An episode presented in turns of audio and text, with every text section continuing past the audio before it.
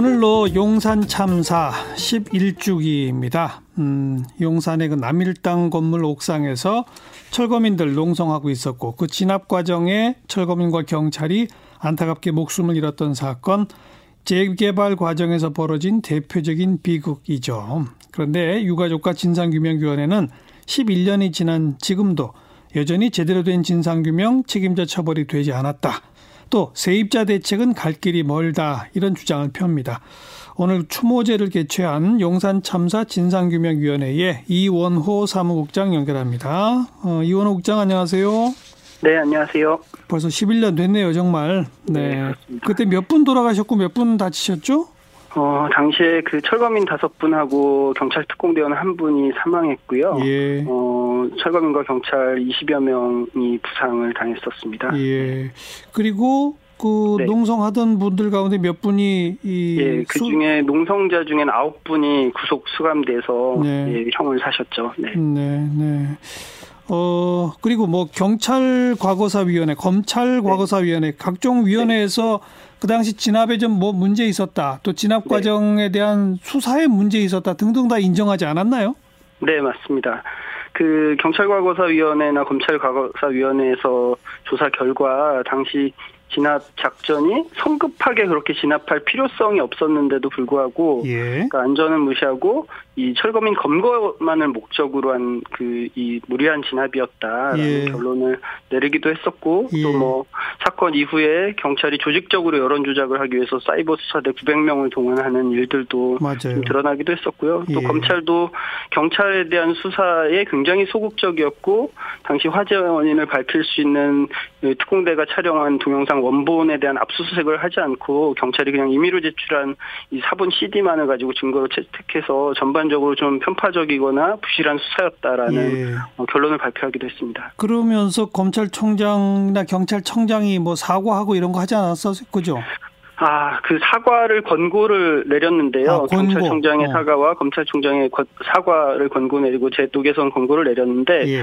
어, 민감용 경찰청장 같은 경우는 작년에 유가족들과 피해자들을 직접 만나서 직접 사과하고 이 재발 방지를 위해서 어떤 절차를 가져가겠다라는 설명을 하기도 했었는데, 예. 어, 검찰총장 뭐 같은 경우는 아직까지 어떤 사과도 없었고 재발 어. 방지에 대한 약속도 없었습니다. 아.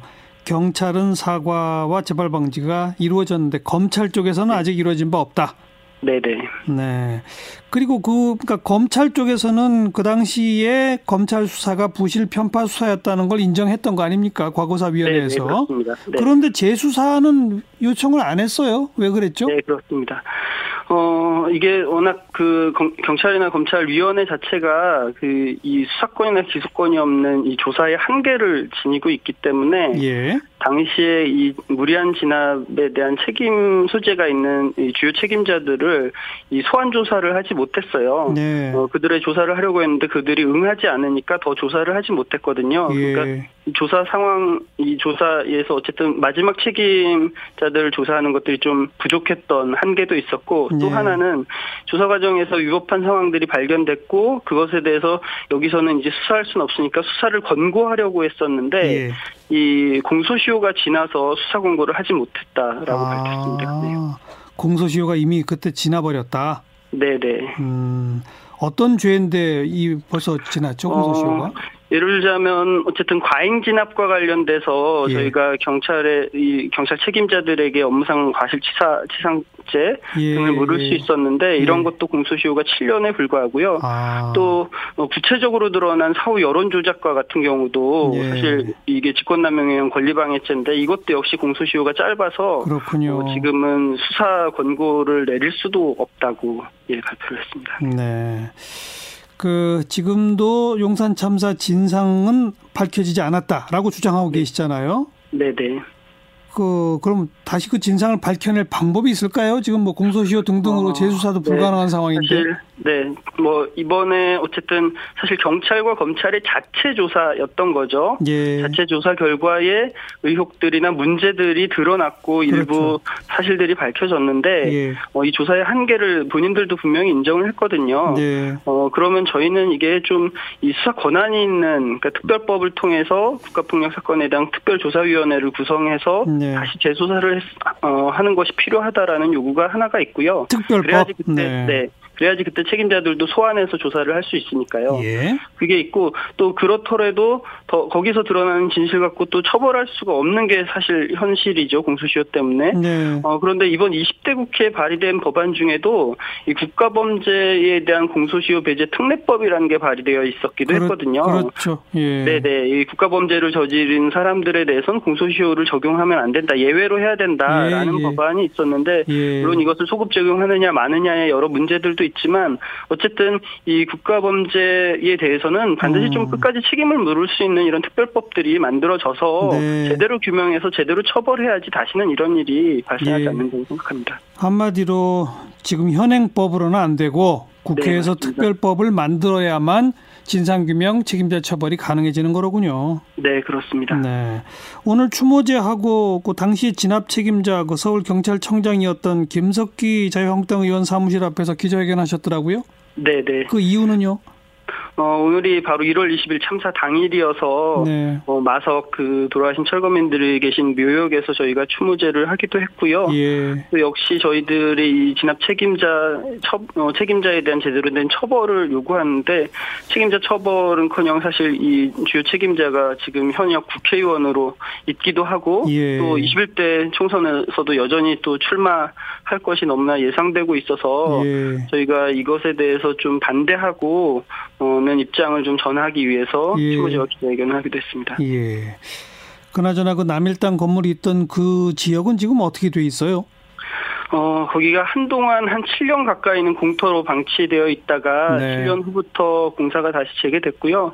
거기가 이제 올 8월에 준공이 됩니다. 그래서 지금 현재로는 뭐 한 39층에서 43층짜리 굉장히 어. 고층 아파트 4개 동하고 예. 어, 또 고층 오피스텔 1개 동이 거의 지금 완공 수준에 그렇군요. 지금 다가가고 있습니다. 네. 옛날 흔적은 완전히 사라지고 네, 네. 고층 건물로 지금 바뀌고 있는 그 마지막 단계로군요. 네, 맞습니다. 문제는 또 어디선가 이런 재개발은 계속 이루어질 거 아니겠습니까? 네, 맞습니다. 그 용산 참사를 거쳤으니까 우리 사회가 그 재개발 과정에서 세입자들을 어떻게 보호할지 뭐 등등 좀 뭔가 좀 바뀐 게 있어야 되는데 바뀐 게 있나요? 아, 사실 참 그 얘기를 하면 참 굉장히 답답한데요. 음. 10년, 11년의 세월이 지났고 강산도 변하는 시간이라고 하는데 어, 특히 쫓겨난 철거민들 세입자들의 처지는 거의 달라지지 않았습니다. 강산 참사 직후에 뭐 세입자 대책 3개월분의 대책이 4개월분으로 1개월치 늘어난 것밖에 없었고 예. 그 이후 뭐 이제 뭔가 좀 정보를 더 이 알리거나 이런 부분에 있어서 일부 개선은 있었지만 예. 근본적으로 대책 없이 쫓겨나는 이 세입자들에게 대책을 마련하는 이런 예. 법들은 예. 여전히 좀 더디고 개선되지 않고 있습니다. 네. 강제 철거, 강제 퇴거도 네. 여전합니까? 네네. 여전히 그렇고, 사실 이런 강제 퇴거 문제 때문에 1년 전에도 마포구 아현동에서 철거민이 스스로 목숨을 끊었 기도 했고, 음. 어, 3개월 전에 이 화곡동, 강서구 화곡동에서도 또 철거민 한 분이 스스로 목숨을 끊었고, 네. 지난 주에는 또 안산 선부동에서도 그런 일이 아. 발생하기도 했었습니다. 그래요. 네. 하다못해 이 추운 겨울철만이라도 강제 철거 못하게 하자, 뭐 이런 얘기도 있었는데 그것도 안 되고 있어요? 어, 실제로 이 동, 겨울에 강제 철거를 금지하는 법안이 여전히 마련되어 있지 않고요. 아. 서울시만 조례를 통해서 겨울철 철거를 금지하고 있고 예. 법적으로는 겨울철 철거를 금지하고 있지 않습니다. 그러면 그 사이에 말씀하신 것처럼 국회에 법 개정안은 여러 가지가 있어요. 세입자 네. 보호를 위한 대책, 네. 세입자의 그 사후 저 이전한 다음에 대책 등등 네. 하나도 통과가 안 됐군요. 네, 거의 통과되지 못했습니다. 아.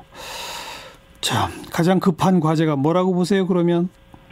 어, 사실 당장 뭐 당장을 놓고 보면 지금 또 대, 대부분의 이 개발이 어, 재개발보다 또 재건축 중심으로 개발이 많이 진행되고 예. 있습니다. 그 예. 이유는 이제 과거처럼 뭐 산동네 달동네 질비한 이 도심이 아니라 예. 한번 이제 개발을 했고 그 건물들이 또 낡아서 다시 재건축을 해야 되는 그렇죠, 시기들이 그렇죠. 막 도래한 거죠. 예. 근데 재건축은 세입자 대책이 법적으로 전혀 없습니다. 예. 재개발은 그나마 아주 미약하게 남아 있는데 재건축은 아예 없거든요. 예, 예. 이런 상황에서 사실 더 큰 문제 들이 발생할 수 있을 거라는 우려 때문에라도 빨리 이 재건축 세입자 음. 대책 최소한 재, 재, 재 개발만큼이라도 알겠습니다. 세입자 대책이 빨리 마련돼야 될 것 같습니다. 네. 그리고 고맙습니다. 또 어쨌든 강제퇴근법도 빨리 제정돼야 될 예, 것 같습니다. 네. 고맙습니다. 네, 네, 감사합니다. 용산 참사 진상규명위원회 이원호 사무국장이었어요.